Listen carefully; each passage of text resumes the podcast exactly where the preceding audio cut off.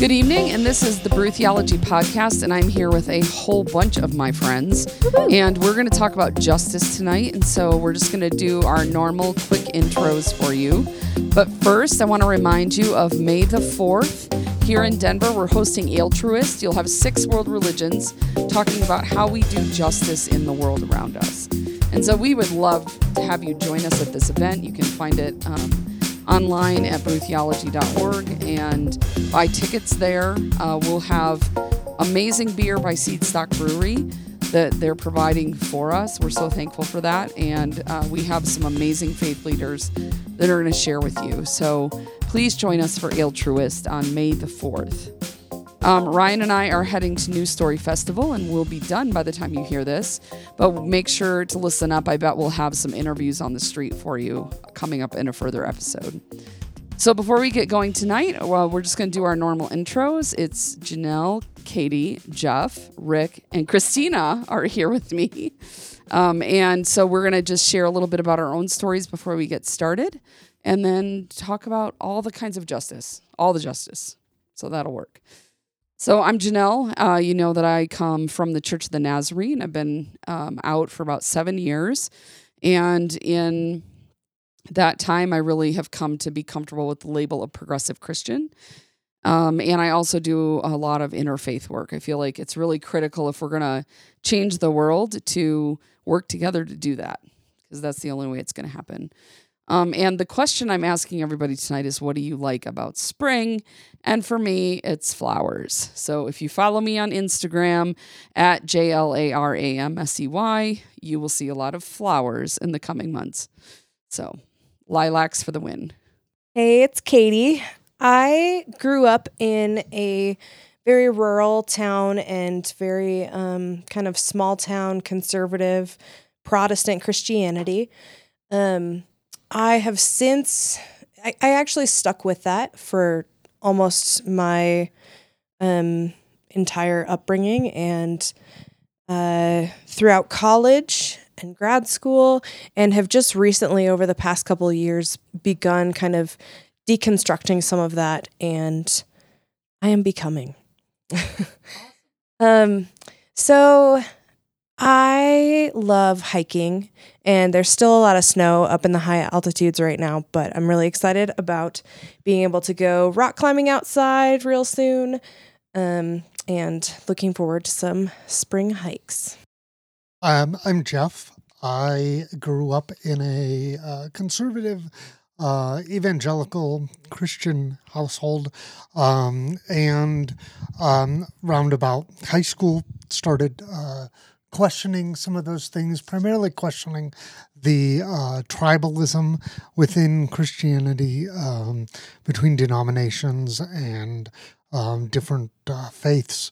Um, I stopped using the word Christian for a certain amount of time.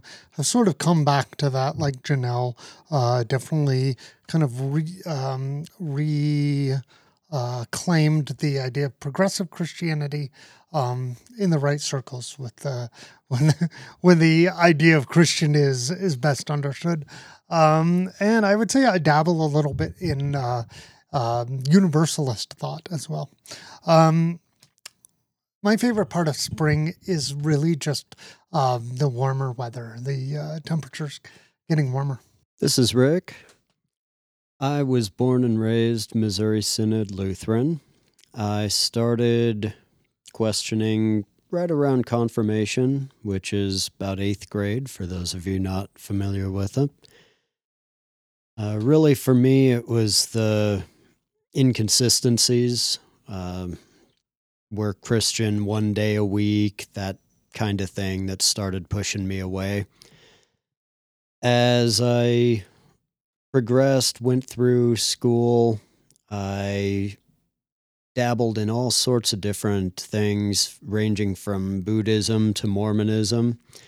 For the most part, I ag- agree with or relate to the Eastern religions a little better than Western traditions. But nowadays, I worship the God of reason and logic. I count myself as an agnostic. I don't have proof one way or the other. If someone showed me or I saw, hey, that's great, but hasn't happened yet. But I certainly don't deny the existence of anything, and I don't deny spirituality or what it does for us. Uh, my favorite thing coming up here in the spring is I'm looking forward to our last Colorado blizzard because it's going to be the last. Hi, I'm Christina. So I grew up um, in a independent fundamental Baptist household in Florida. Uh, my grandfather uh, was a preacher down there in Florida. Um, that continued on into my schooling years, where I went to a Baptist school associated with the Baptist Church.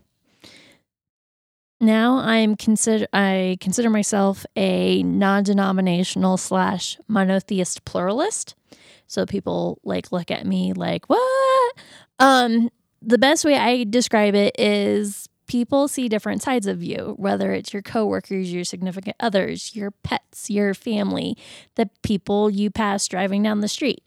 So, since God reveals himself differently, and we all kind of had the basic ground rules, you know, why can't God, Buddha, whoever be one God and he just reveals himself differently? So, you know, the Buddhist will see the Buddha, the Christians will see God, the Muslims will see um, Muhammad and Allah. And so that's kind of where I'm at at the moment. Um, my thing about uh, spring is I'm kind of like with Rick and Jeff. Um, I hate snow because I'm originally from Florida. So I'm ready for the warmer weather. I am ready for it to not be snow. I, I'm ready to pull out the shorts and get my tan on.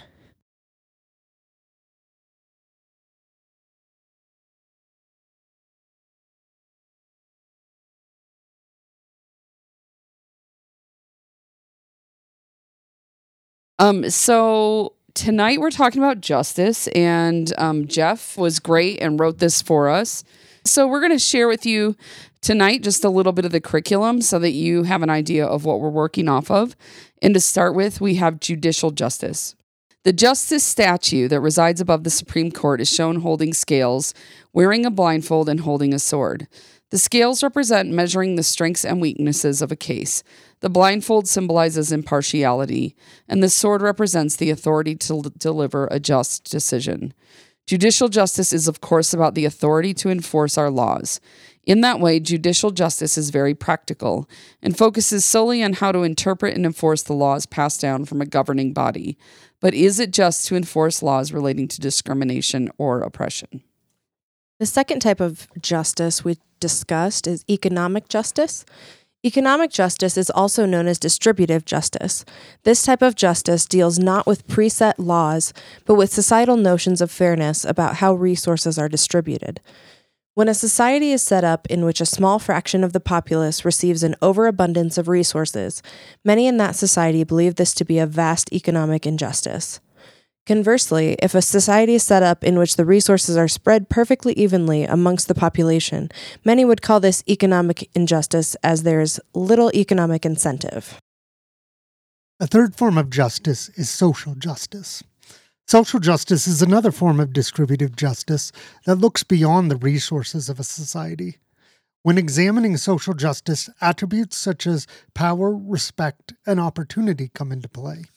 Social justice determines how power, respect, opportunity, and privilege are meted out in a society. Does one class or subgroup of a society have more opportunity for advancement in that society? Certainly wealth, but also social, societal attributes and beliefs about the status, rights, or values of subgroups play a major role in determining how much social justice is afforded to that group. Closely aligned with the social justice is restorative justice. Restorative justice deals with the aftermath of harm done. When harm or perceived harm has been done, restorative justice looks at how we attempt to repair that harm done. While the first part of social justice looks at how the harm was done and perhaps the causes of the harm that was done, restorative justice looks at how to attempt to repair it. Typically, the form of restorative justice attempts to be closely aligned with the form of harm. Examples include returning stolen money or creating opportunities when these have been systematically taken away.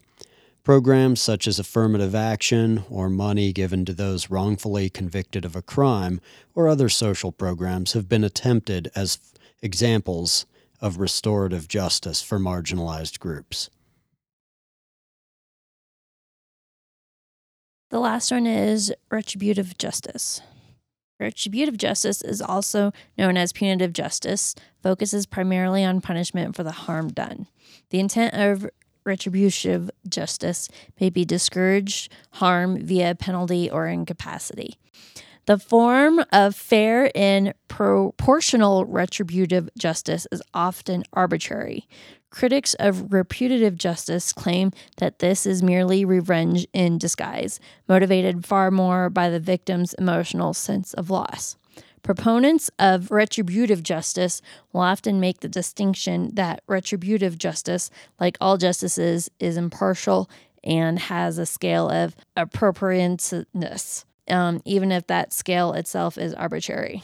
Whereas revenge is deeply personal and can have an unlimited scale of response. So, those are five forms of justice. Clearly, this isn't going to cover everything that's out there, but it'll give us um, a good framework for the discussion. So, um, before we get into those specifics, uh, the first question that we have here is How would you define justice and where does your sense of fairness come from? And so we're going to kind of talk about that from a personal standpoint of like in our own traditions and our own family experiences, social experiences. How would we define that and where does your sense of fairness come from? I can start with just some general thoughts. Um, I would say that I very much received my opinion and my perception of what fairness is from my upbringing um, within the church, uh, within a family that valued hard work and um, consistency and faithfulness to to religion and to family. I my sense of justice has shifted from what I was initially given because I felt that a lot of the views that I was given growing up um, excluded certain groups of people, um, marginalized groups of people unnecessarily. Um, and it didn't, it was a very strange sense of um, injustice from the people who showed me what justice is. Uh, and so I think maybe to some extent we all experience a sense of that. What are everybody else's thoughts? This was kind of a weird question for me because I never really thought about where my sense of justice came from.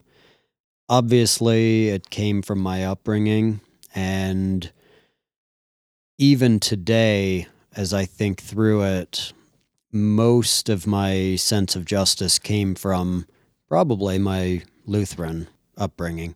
Along the way, there's been a lot of the um, there's been a lot of those things that have happened that have contributed to okay, this is just or this is unjust, and I have to agree with Katie on uh, people showing injustice, bringing light to what justice actually is. So that's definitely played a big part. But even as an agnostic who does not really consider any religion or subscribe to anyone's preordained beliefs and ideals and value systems, I find that a lot of my sense of justice is influenced by for lack of a better word, religious ideals mm-hmm. that were instilled in me from birth. Yeah, I think for a lot of us that come out of any tradition like that, those become can become foundational ideas even as we grow up and critique them and point out their flaws and point out their limits. Like those ideas of justice are still there. And also, what's interesting too is depending on our personality types, some of us are much more justice inclined, like by default, than others. And so that shapes the whole way that we view justice as well. Um, so, for example, um, I, I, know we talk a lot about the Enneagram, but uh, I was typed for Myers Briggs when I was quite young. And so I have that J in there. And so I often want to see the world in black and white. And my religious upbringing bringing fed a lot of that. And so there were a lot of like, this is right and this is wrong. And the problem is, as you grow up and start to get outside of that bubble and start to see the world as a much more complex organism, that those spaces for absolute right and absolute wrong start to look a lot like the Ten Commandments and that maybe that's about all we can say um, because there's so much color in between black and white. And so that's mm, been preach. Like that's been my as I've like in a very almost a very personal way had to come to terms with justice isn't going to look the way that I always think it should look. And so learning to live with that and learning to just make space for the colors that are around. When I was growing up, um, a lot of my sense of justice and fairness also came from, you know, what I was taught by my family, what I was taught by my church. Um, and um, part of that, you know, exploring, starting in high school, but moving into college was um, I got my first degree in philosophy and started learning about some of these um, ideas um, even these ideas that I was taught within the church that um, this, you know, the kind of anyone who knows philosophy uh, is pretty familiar with the idea of the divine command uh, theory, and that being that, you know, God just um, said, "This is black, this is white," and you know, and that's the way that's the way it goes. Um, I found some problems with that, of course, because it was either very arbitrary or God was appealing to something, you know, even deeper. Um, and so I had to sort of rethink some of that and uh, started thinking a little bit deeper about where my sense of fairness and justice came from. And I think that, um, I think that I came to a point where I, where I decided that I think. Um, I think a lot of our sense of fairness and justice is based in in our capacity for empathy um, and um, seeing how another is treated and being able to put ourselves in that person's shoes um, and saying, if I was that person, would I want to be treated that way, or would I, you know, um, and um, and so uh, there's some philosophical ideas about like social contract theory that that come into that. But I think um, I think primarily empathy uh, plays a major role. Thinking about what Janelle just said about uh, the Myers Briggs with the the J, the judgment part, I can't even recall whether I've ever been typed or not. But I know for a fact that I do not have that J. Mm-hmm. Uh, I'm the exact opposite. So that makes me think, especially with the empathy part, like my my whole view on it is not this is black, this is white, and it never really has been. It makes me wonder how can one dole out justice just looking at the one side? What happened on the other side? And where is that empathy for that side? Yeah, life is complicated. there, there's always two perspectives at a minimum, um, and so that gets really messy because someone can feel very victimized, and the person that they feel hurt them may have no awareness of what they were doing, which doesn't make it less of a problem, but it definitely makes it harder to deal with when you have to explain to someone why that was not a good thing you did and why this person feels that way. And for the majority of people, they can come to a place where they can understand that. And for those that can't, they often fall into categories of personality disorder or have been have had a lot of trauma in their life. Um, so it's it's really and well, and if you add those aspects into that, that becomes even harder. Like, can they know? Can they have that perspective anymore? it's really complicated. All right. So, what we'd like to do um, to kind of help you, the listener, um, is something that we kind of saw Thursday night in our first conversation about this, which could be different tonight, could be different next week. Um, is we're going to try to focus um, f- at first, we're going to talk kind of about cosmic justice. Um, so the ultimate rights and wrongs and God and those kinds of things. And then we're going to break it down and bring it a little closer into like the global scale. And then we'll bring it down into a more local scale. And then we'll talk about kind of justice on an individual level. So I this is my idea. So you can totally if you send hate mail, send it to me because it was my idea. Don't send hate mail. Please don't. But but the point it but it's uh we we I totally know that like this is all intertwined. This is an artificial separation that we're trying to set up, but as you're listening to the the conversation, if we try to do all of it at once, my experience of it is is it got a little muddled. And so we're just going to try to try to hone it in a little bit and it may or may not work and so feel free to ask us more questions online and and let us know what you think about the discussion. Um, so as we get started when we talk about justice what does that mean at like a cosmic level? Um, so good versus evil planned or free will? God no god um, is Earth just a player in a cosmic play? Is there a special purpose that we're here? How does that? What? How do those kind of topics resonate with you? God or no God? That's uh It's a big yikes. question. Well, how does that relate to justice? Like, do we need God to know what is just? Or has God seen it all and determined it all, and so there is no justice? Well, I was taught from a young age that God has determined it all. Okay.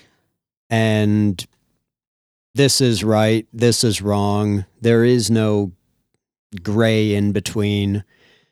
Basically, 10 commandments, black, white, everything Right. is determined for you. And ironically, uh, like coming from the Church of the Nazarene, you're way more hardcore than I ever was. But my upbringing was very black and white. It was very Yeah. cut and dried. As far as that goes, though, my current thought is why why is this determined for me? Why is this something that's just handed down to me? What happened to, to free will? What happened to thought? What happened to evaluation of Yeah. what I'm doing, what the next person is doing? Yeah. So, on that cosmic level, uh, I'm reminded of um, C.S. Lewis, who I read a long time ago, um, made some statements about um, in his attempt to prove the existence of God. Made some statements kind of on a um, on a little bit of a deeper level, where he said um, the United States and China may disagree on what is right and what is wrong, but neither, but there's no culture in the world that we can find that values unfairness over fairness. Um, and so his question for his readers um, and his question, which sort of implied the existence of God, um, was that um, was that there's this universal appeal to fairness. There's not, like I said, no culture, no person would say, no, I value unfairness far greater than fairness. Um, and um, I, I think there's some problems with using that to prove the existence of God, but I think it's an interesting question nonetheless why we have the why we all sort of have this universal idea of we want fairness. I don't know. I, I'm just now thinking, especially with how today works, I can actually kind of start seeing how people favor the the unfairness. You know, Mhm. it's it. We now live in a society with he who dies with the most toys wins, and, and everything is you know I need to expand my wealth, and you know I'm kind of reminded of like the the college thing that's going on in Hollywood where people are just bribing to get their kids into these colleges, you know, just because they can. And and it's just we're we're becoming a society that doesn't look out for the smaller person. And I think that's sad. Yeah. I would agree with you, except on the fact, or the, except on the point that we are becoming that society. I would argue that even throughout history, as we in various cultures have determined or asserted, we value fairness. We value fair or we value fairness for everyone but me.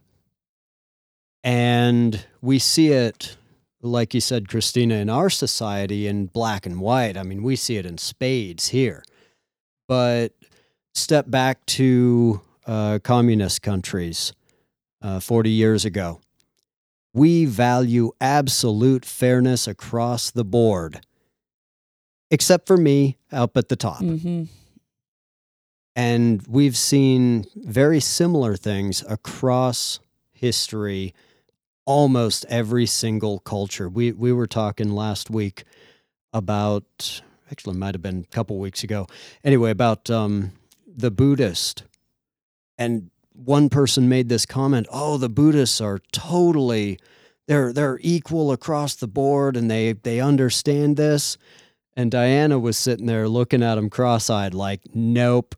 nope, doesn't happen in reality. Yeah. There is always someone at the top preaching fairness for all except for them." But I would venture to say that that person does not publicly or privately say that, no, I value unfair. I, my reason for doing this is because I want society to be unfair. They have rationalized or otherwise reasoned in their mind why it is fair for them to be at the top and there to be fairness for everyone else. This is a bit of a non sequitur from what you guys are talking about, but I was thinking, like, when Janelle first asked this question about what is cosmic justice, um, I just keep coming back to the the concept of justice from a the God that I was taught about as a child, um, a very retribution, very harsh God um, who seemed to have decided to massacre entire groups of people. Um, and and throughout different stories, in specifically the Old Testament of the Bible, seemed very, to me, seemed very harsh and almost almost cruel. Um, and so, something that resonates more with me when I think about God, this spiritual being, this higher power, is more of the sense of process theology, of um, a God who experiences these unjust things alongside us, like with people, and a God who loves people and experiences those sorrows and, and that pain and that injustice with people. No, that was kind of a turn in the conversation, Well, I- I think it's related though because if we're claiming a fairness that we don't live out individually, like acknowledging a God that might be there in it with us changes the story. Like changes the way that we understand the universe. Because then it's not just me choosing to be unfair for my benefit, but then I'm I'm dragging God along with me in that. And I would hope that would make anyone question like what they're doing. I don't know if it would. Well, But- but why is anything unfair if if why is anything unfair? And whether God is dragged along with us or whether God is, I guess, separate. I don't know how I feel about the origin of the world right now. where where does justice originate? Is is that your question? Well, if we're talking about cosmic justice, justice originates from God, doesn't it? Mm. Which I will at least qualify my previous previous comments with a lot of times throughout history the person at the top was believed or at least asserted that they were uh, divine, that they were coming from God or appointed by God, be it the Egyptian pharaohs who were viewed as a deity, all the way up to the English monarchs who were believed to be handed this power by God. In which case, yeah, there's justice coming from God, Yeah. and then it's fortunately filtered through a human. Well, and I think I think we see that today with a lot of ways in which the evangelicals are treating Trump. They're treating him as the divine right of kings. And Yikes. I don't even know how you you get there mentally. Um, but we've seen it all throughout history. I think that's a great point. Like we've had kings and queens that have made horrible decisions, unfair, oppressive decisions, and yet the most religious will back them. And that's a huge inconsistency. Um, that happens over and over and over. So I don't know. No. Well, let's let's so let's bring it down a little bit to global. Um, if we're talking about global issues um, that are just and unjust, or places where we feel like justice should be happening, what are some of the topics or things that come to mind for you? Um, so I think climate change is one of these issues um, that um, when we're talking about justice, like who's responsible? How do we change it? Who's going to get the blame in 30 years when oceans are rising? Because they're already starting to. But when it becomes disruptive to our lives and our world, where's the justice? Like we're destroying um, animal populations and insect populations. We're destroying crops. We've um, Mozambique has just gotten buried by an inland sea. Nebraska's underwater. Um, you can say these are just flukes, but that's not what the science is telling us. And so, where is the justice in this? And if humans are destroyed because of this, is that the right answer? Did we earn it? Um, I think that that's a huge global justice issue because it, because on top of that, it affects. Um, that's when we see people starting to move around the world as refugees because where they live is no longer habitable. When food sources run out and people live in famine, um, like all of these topics are related, can be rooted in what's happening to the earth that we're responsible for. Um, and so, how does how does justice work there? And I, I just I don't know necessarily. Honestly, I have a hard time with the concept of justice surrounding that because because of my views and because of my scientific background, I see a lot of that um, as evolution. I see a lot of that as here's a pressure, here's a selective pressure. Well, who created that pr- pressure? Humans. No, no debate there. But we created it on ourselves. Or maybe we created it on the insects, and maybe there should be justice for the insects. I don't know. Insects outnumber us by millions Yeah, billions, billions more. So that's yeah, that's hard for me to actually wrap my head around from a justice standpoint because it kind of we we create if you're looking at it from a human perspective and most people will just simply because they are human you kind of lose sight of the insects or the endangered species and and stuff like that. There there are groups out there and people who will point to them, but most people will look to where's my my human justice for the refugee. Well, and eh where who are the humans that are going to survive this? Right. It's not, it's not going to be the poor humans. It's not going to be the middle class humans. It's going to be the really filthy rich humans that can hoard food and hoard water and bury themselves in mountains or live in the tallest skyscraper. And they're often the people that are creating the corporations and the governments that create much of these decisions. So I think that's where justice gets really sticky for me when it comes to this, um, because there isn't going to be a, let's see if I can get this right, there's not going to be a retributive answer to this. This might be my again the evolution talking, but I would argue that's somewhat debatable Okay. because those people up in the skyscraper have not had to deal with the grit of the real world. Yeah. So one could argue that the people down on the ground actually have a better chance of surviving because as soon as that skyscraper gets a structural takes a structural hit and they have to move somewhere else, there's a good chance they're going to be killed en route. Yeah. Whereas the people on the ground, they're used to this. They're going to be fine. Yeah. I don't know. Someone else might have something.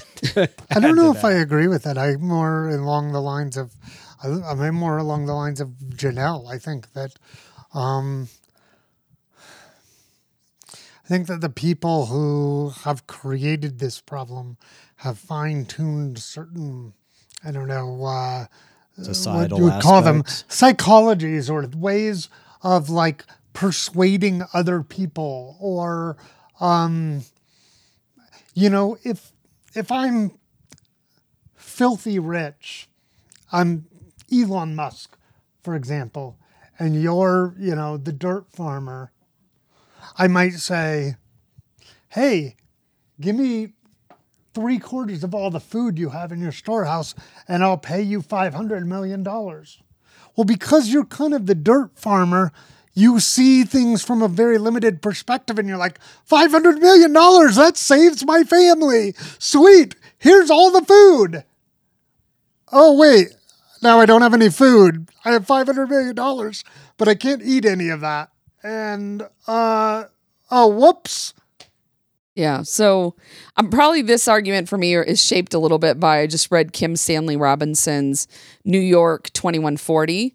And um, this is exactly the discussion that he's having in there that after the world goes through the second pulse of water that comes up onto the coasts, what does the world look like? And it's it's not necessarily a pretty picture, but it definitely highlights a lot of these justice issues for the people that are left behind. Um, I don't like his pejorative use of Denver in that book, but other than that, it's it's worth reading.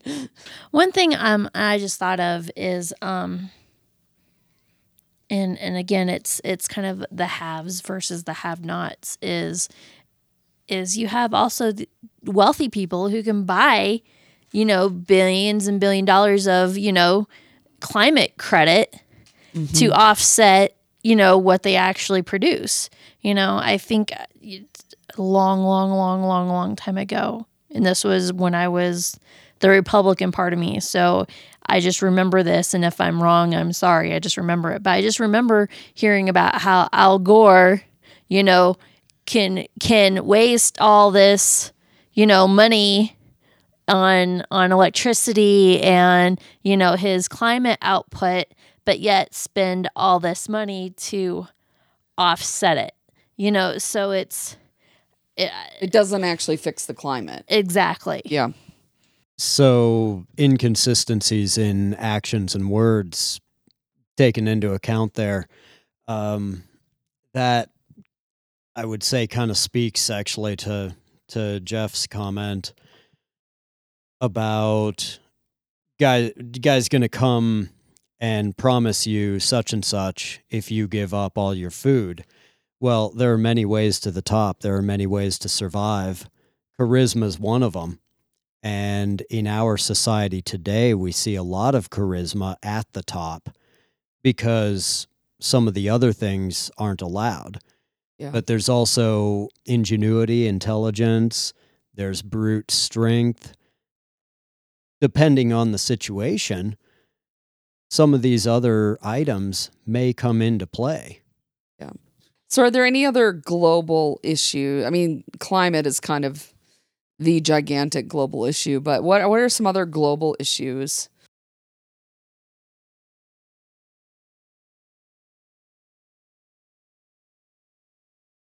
Well, I mean, on a really practical level, one of the global um, justice issues that we've been fighting right now is the idea of like trademark law and how, you know, you can create something in America and trademark it, and someone from China comes over, buys it, and they re, you know, re-engineer it over there um, and sell it, you know, around the world for half the price that you're selling it for. Um, and uh, you know, I mean, certainly that's all that all really deals with pol- politics and borders. But even speaking of borders, the immigration pri- crisis um, around the world is a, I think, is a justice issue. Absolutely. The refugee crisis is, I think, the last number I saw was a million displaced people just from Syria.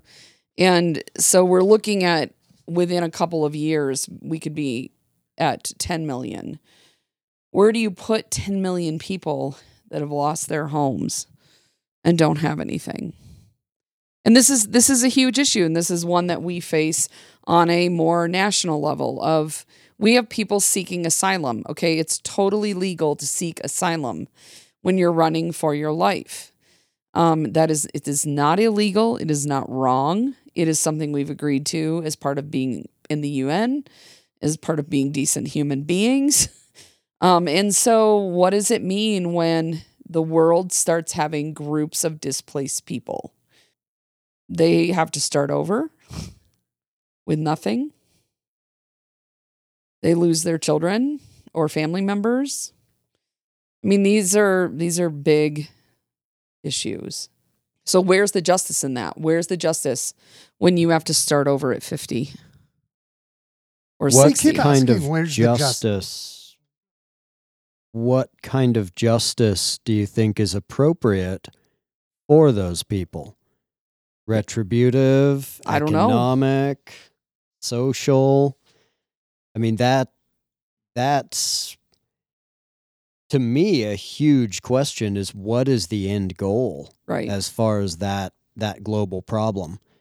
From a numbers standpoint, 10 million is nothing. right. You could spread that over major cities in America alone we could put them in Montana. very easily taken care of. yeah, we could put them in lots of different places. And lots But of that's Nebraska is still dry. Oh, Yeah. absolutely. Well, and I think that kind of gets to like maybe the the deeper level, and that that we were both think me and Rick were both thinking the same thing. You know, um, when we say where is the justice in that, uh, I mean, I think as we sort of talked about at the beginning, justice is all the will of humans, right? Um, I mean, are we going to allow asylum seekers to seek asylum? Are we going to find a place for people who have been displaced in Syria to live safely with their families? Um, the humans on the planet have to have a will, have to have a plan, and have to enact that plan to accomplish what we might consider justice in those areas. And um, so when I hear where's the justice, I hear what will it take for us as a society, or what will it take for us as a humanity to enact that will? So, would you argue then that justice is not cosmic, does not come from above? I think that, yeah, I think there's a difference between ideas of what justice is and whether that those ideas are acted out. I'm gonna to to answer his second part. I think what it's gonna have to take is we all have to start thinking about others instead of ourselves. Because again, it's going back to what I previously said is we have these, you know, what's in it for me? You know, we're we're we're currently in a society, especially here in Denver, of uh, a not in my own backyard kind of deal. And and I think in order for any type of justice, especially for a refugee perspective, we have to we have to stop thinking like that. You know, we have to, you know, start thinking of these people as my brother and the least of, you know, if you do this for the least of these, you also do this for me and to me. We I I, I think that's key. Christina, you're socialist. No, I'm just kidding about that. But that's the that's the uh, that is the response I hear from so many people on the conservative side of the aisle whenever there's any suggestion of thinking about anyone besides yourself is that that's socialist and socialism equals communism and communism equals Stalin and now you've just advocated for the massacre of 500 million people that they don't believe happened. like, yeah, there's there's such an inconsistency here. So, my question, because I was thinking along the same lines there, where's the balance? Yeah. Where is justice found for both sides? How can you think about others while still preserving a reasonable level of uh, survivability?